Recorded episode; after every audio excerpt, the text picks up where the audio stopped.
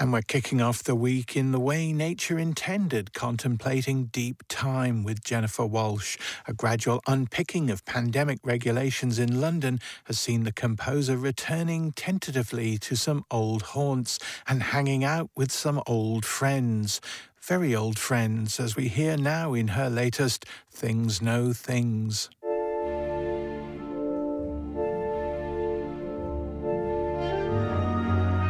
In two thousand eighteen, I wrote an opera about time. I spent the year researching all things time-related, from atomic clocks to black holes. I was particularly obsessed by dinosaurs, and I became a regular at the Natural History Museum here in London. I dropped in almost every week that year, just to look at Sophie, the Stegosaurus, and my own particular favourite, the Iguanodon. Often, I didn't look at any other exhibits in the museum. I'd simply stand in front of one of the dinosaurs for anywhere from ten minutes to an hour and think about deep time.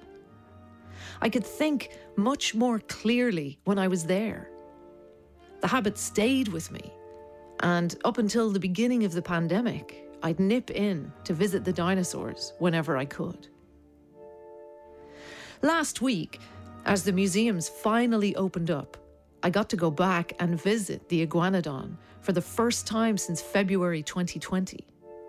This was a momentous event after so long away.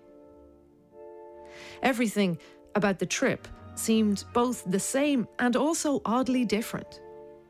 The Piccadilly line isn't stopping at South Kensington for the next year, so I had to get the Central there.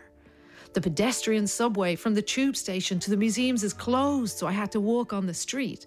And no more strolling past the museum guards with a smile. I needed a mask, a Q R code, and a timed entry ticket. Nevertheless, as I approached the museum, it felt like coming home. I was back. At last, after this terrible year, back at the N H M, back with the dinosaurs. A wave of emotion began building in me, and as we were processed through the one-way system and the socially distanced queue and the hand sanitizer application, I felt surges of excitement and also sadness building and building in me, until finally I entered Hintze Hall and saw the Iguanodon for the first time, and I looked up at the dinosaur after so long, with tears now running down my face, and I swear, I swear to God, I heard it say, "Whatever." The Iguanodon peered down at me, weeping over the grief and stress and anxiety of the last fifteen months, and it said, "You haven't been here in a year. I'm one hundred forty million years old. A year is nothing. Drop in the ocean." And in that moment, I felt the soothing, grounding presence of something vastly bigger than me. I felt the paradoxical comfort of feeling no more than a momentary eddy, a tiny blip in something infinite.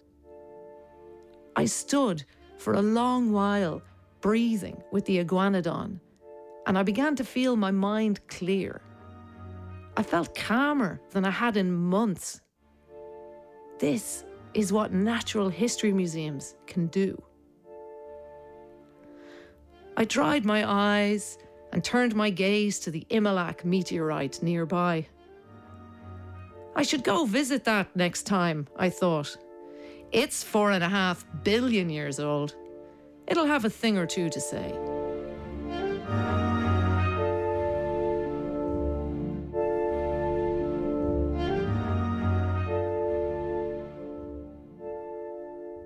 Jennifer Walshe there with Things Know Things, and check out the Culture File page on SoundCloud for more in the series. Next time we're in the domain of feral goats and rhododendrons with West Cork artist-conservationist Owen Dalton.